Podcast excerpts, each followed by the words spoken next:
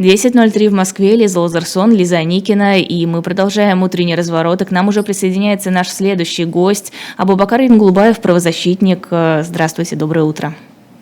Здравствуйте. Мы хотели поговорить, мы уже с Лизой затрагивали тему этого молодого человека, представителя ЛГБТ, который был задержан в московском аэропорту, а до этого был задержан в Чечне. А, хотели обсудить, в принципе, ситуацию с представителями ЛГБТ, ЛГБТ в Чеченской республике, как к ним относятся а, и какая есть информация о преследованиях.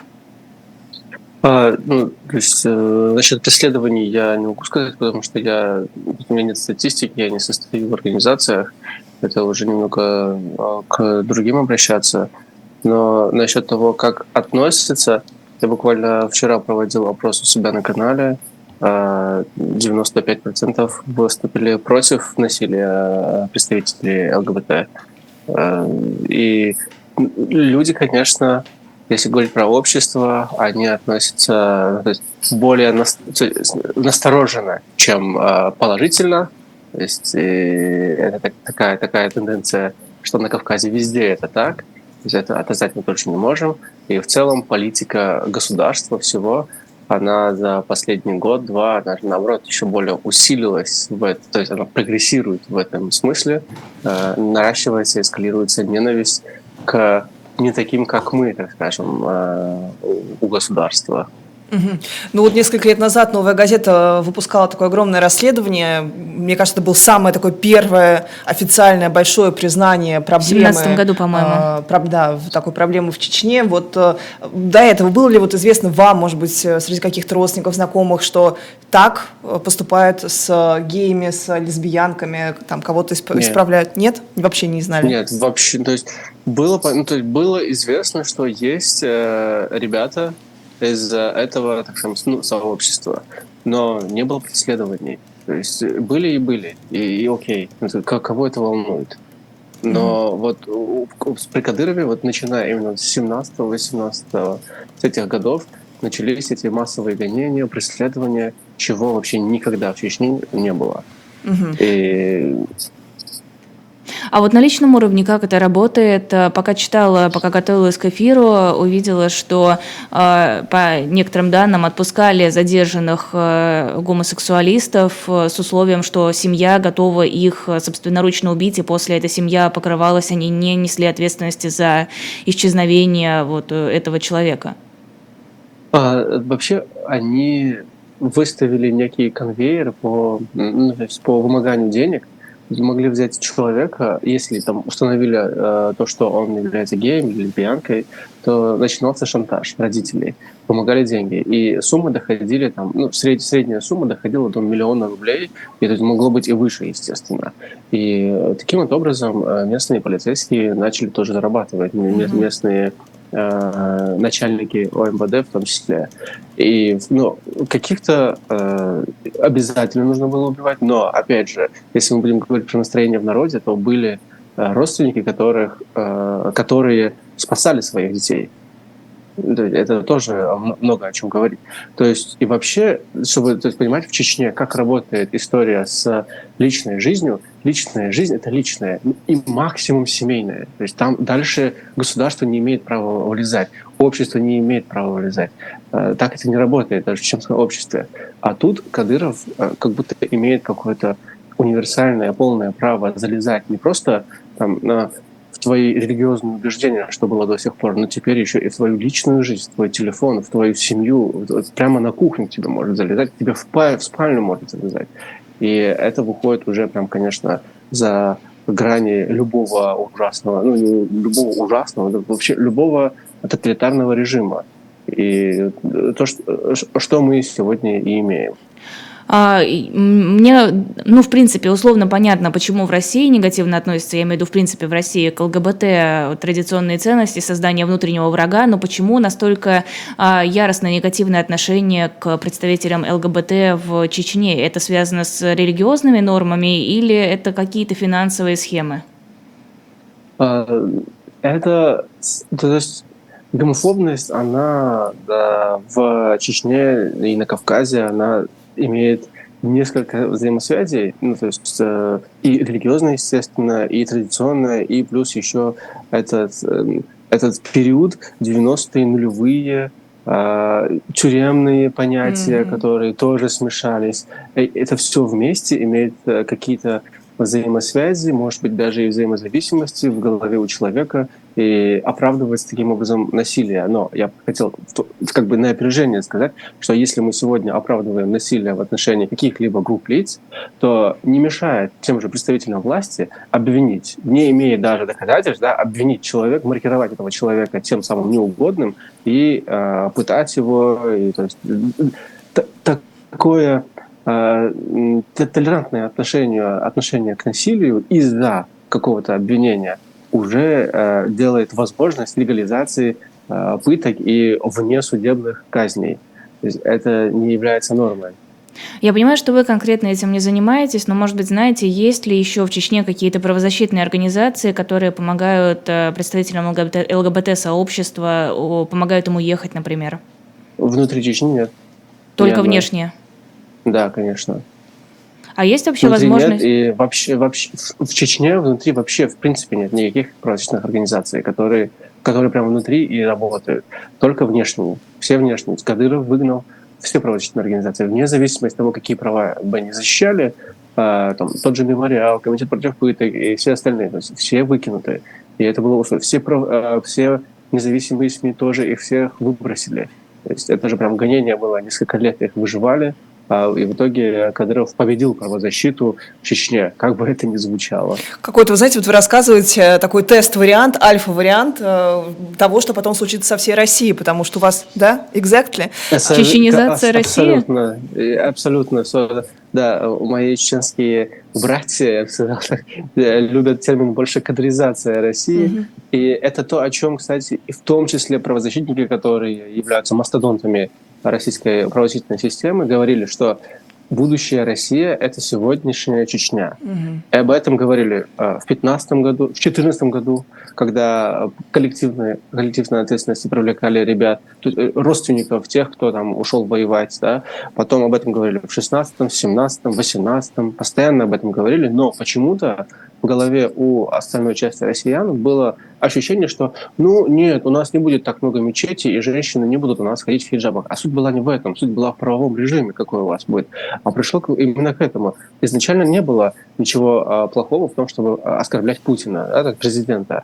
А, но нельзя было оскорблять Кадырова. И там напрактиковали эту, эту историю. То же самое было с ковидом. Сначала ограничения вводили в Чечне. То есть все ограничения, которые мы сегодня видим, которые сегодня происходят в путинском режиме, они как Отработаны на были. пра- правов- да, как в Чечне, как в правовой лаборатории были отработаны и там.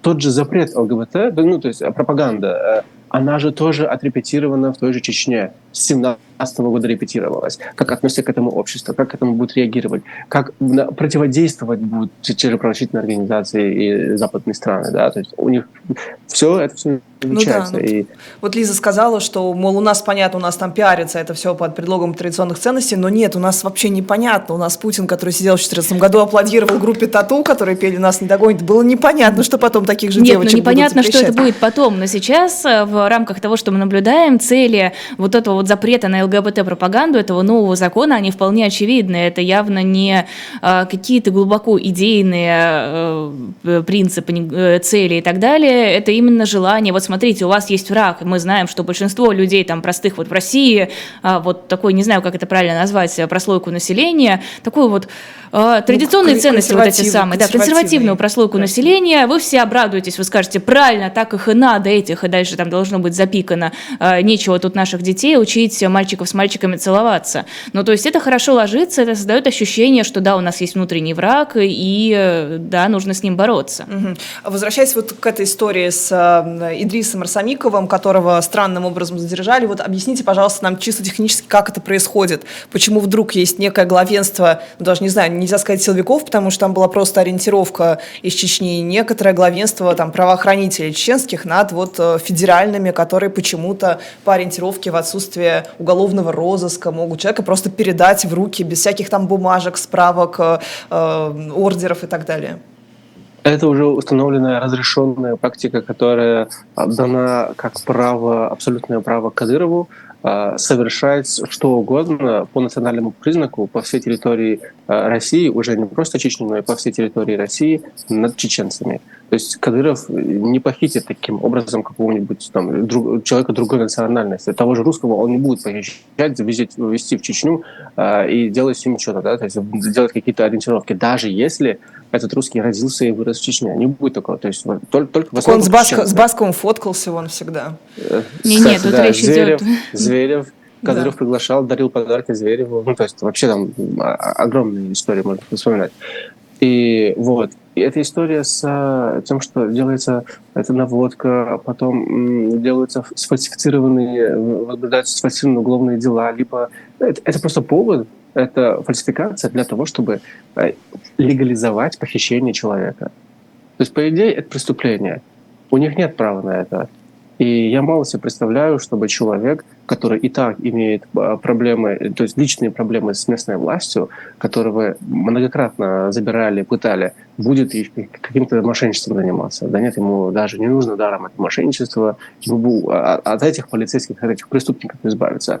И, конечно, это используется для этого, и местные сотрудники, они не будут э, спорить просто потому, что у них нет никакого приказа. То есть мы знаем, да, вообще правоохранитель, он работает на основании приказа своего начальника.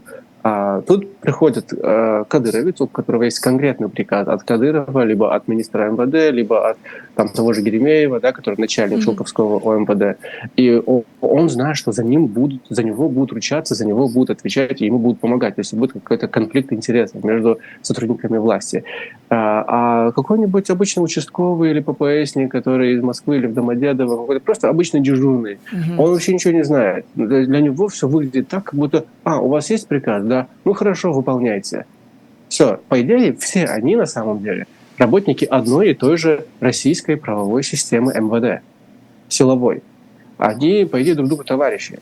И, э, и, и тут, э, конечно, нужно отметить и обратить внимание на то, что у Кадырова есть это право забирать людей и делать э, все, что ему хочется над именно чеченцами. То есть ему это право дано. То есть в отношении это просто какое-то крепостное право получается.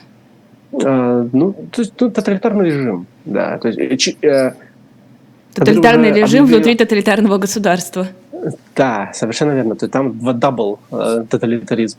И э, Кадыров уже назвал себя э, Мехкда, то есть чеченского это вообще переводится как э, отец края, земли, да, или родины максимум.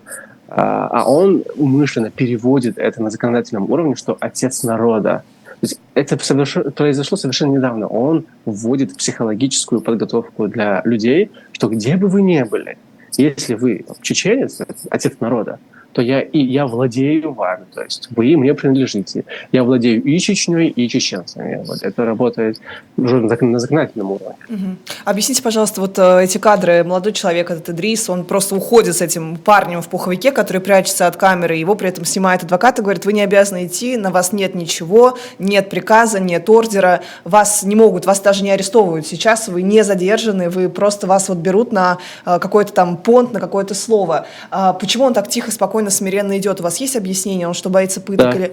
Так. А, есть. Это уже все. То есть люди доведены до такой крайности, что им достаточно увидеть характерную внешность, слова, просто услышать, что это он из чеченской полиции. Все, человек пешит, он теря, теряет сознание, он управляется только, то есть он сразу становится манипулятивным, и он просто за руку может идти. И вот это то, против чего лично я борюсь вот в этой правозащитной среде именно в Чечне. Люди, они, не, я не знаю, не то чтобы не умеют, конечно, люди сопротивлялись, и все это было, но сейчас это доведено вот до такого психологического аута, что человек, когда вот он слышит, что за ним пришел кадыровец, и вот он вот стоит, да, все, он, он ничего не может. Рядом у тебя стоит адвокат, ты его не слышишь. Друзья у тебя стоят, ты их не слышишь. Свидетели, ты к ним обращаешься. Есть полицейские, ты к ним не обращаешься. Ты не говоришь им, меня забирают, кто похищает, примите заявление, пожалуйста. То есть это все не происходит. И это страх. Пронизывает все страхом. Абубакар очень просит, прости, пожалуйста, в чате спросить про вашу маму. А, Что там а, она все еще в СУДО, естественно, там продолжаются суды. а, Немного есть э, ситуации, которые в пользу нас, а, там новые экспертизы, а, и будут новые допросы. Ну, вот, кстати, ее точно так же похитили, точно так же э, сфальсифицированное дело в не в отношении нее, то есть в качестве свидетеля этот повод, точно так же, как и с Арсамиковым, а, калька такая же, и вот они отработаны эту э, схему, схемой и пользуются. Но если хотя бы в части дела моей матери моя мать сама лично сопротивлялась, прям не хотела, и ее силы Да, волокли. волокли. Да, и, и, кстати, это то, что отличает в Чечне а, женщин от э, мужчин сейчас. Мы заметили мужчины тоже. почему? Да, мужчины почему-то чаще всего прям сразу сдаются и не хотят э, бороться за себя, за свои права и за своих родственников. Хотя в чеченском обществе первую очередь ответственность за свою семью и себя э, и за своих родственников несет мужчина. А сейчас мы получаем, что чаще всего э, за себя борются и за своих родных борются женщины. Да, И меньше всего мужчины. То есть э, тут тоже, в общем, сильные изменения в самом обществе наблюдаются и из-за действия диктаторского режима. На ваше предложение об обмене чеченские власти не ответили? Нет, э, и более того, я их даже прям отмечал, и, и в личные сообщения в Инстаграм, что приходило.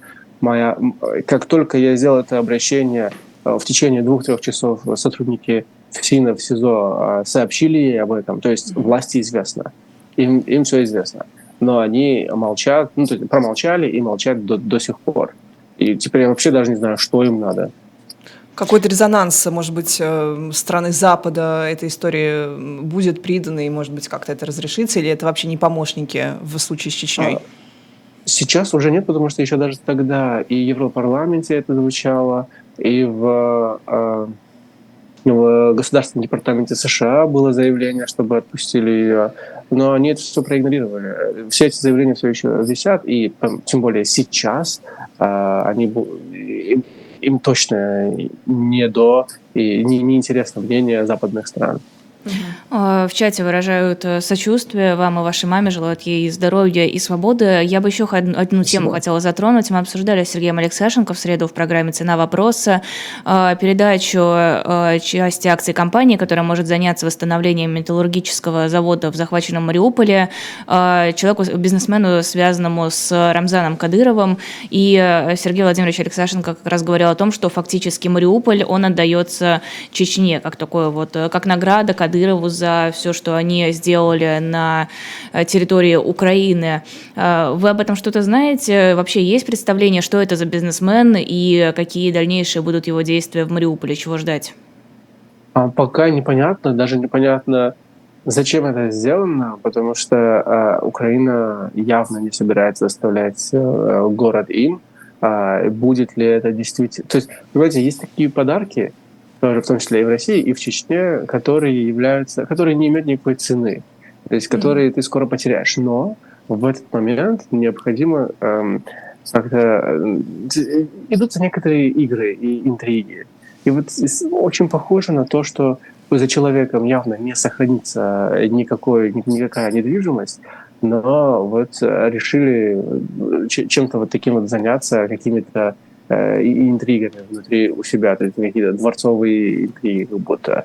И вместе с этим э, мне не верится, что этот завод им что-то останется. Ну, конечно, когда любая страна начинает воевать, завоевывать новые территории, там идет сразу деление влияния, бизнеса, территории, элементарно земли. Ну, это же символический еще такой момент, да, показать, что там кадыровцы, Да, в мы принципе, их там уже- называли Да, тикток мы- войсками, а вот вам оказалось Да. очень даже эффективное подразделение. Да, но у, у них э, точно уже давно нет никакой эффективности, да и не было на самом деле. Да, Вся их эффективность была, они действовали больше как такой э, киноотряд для того, чтобы поднимать дух остальным, которые там воюют, и э, привлекать таким образом новых добровольцев, что вот смотрите, как у нас вот здорово, красиво все одеты. То есть это такой киноотряд э, для поднятия духа и привлечения внимания добровольцев. А, а верите ли вы в историю с отравленным конвертом, который прислали командиру спецназа Ахмат э, Алаудинову? Нет, ни в коем случае. Алавдинов — это просто суперпешка, у которого нет никакого влияния. А, Это особенно, если бы Кадырову надо было его убить, он бы просто его убил, приказал бы застрелить. Алавдинов не смог бы делать ничего, и при этом Кадыров мог бы спокойно списать его смерть как на человека, который а, погиб а, смертью героя. И вместе с этим, а, с этим бьется очень хорошо история, как Кадыров устранил своих прямых конкурентов еще в э, нулевые Ямадаевых. Вот они, там, три брата, и все три героя России, у них было высокое влияние. Они были на хорошем счету э, в Кремле, но Кадыров их убил, э, и таким вот образом он себе заработал, наоборот, больше э, власти и силы перед Кремлем. Так что, нет, если бы Кадыров хотел его убить, он бы его убил. Я полагаю, что это Почему больше Кадыров? Кадыров же сам об этом рассказал и сказал, что вот на него покушались, может быть, это кто-то из врагов э, Кадырова решил убить одного из его командиров. Да не, я думаю, это просто привлечение внимания. А- Они, они сейчас борются с, за внимание на основных федеральных каналах. Им необходимо показать, вот мы даже страдаем. Вот нас пытаются убить, настолько, потому что мы настолько эффективные. То есть это игра на публику, игра на внимание. Спасибо большое. С нами был, Абубакар Янгулбаев. Э, Свободу Зареме Мусаевой сразу, да, здесь хочется сказать. Спасибо вам огромное, что вышли к нам в столь ранний час. А, Спасибо. Спасибо большое.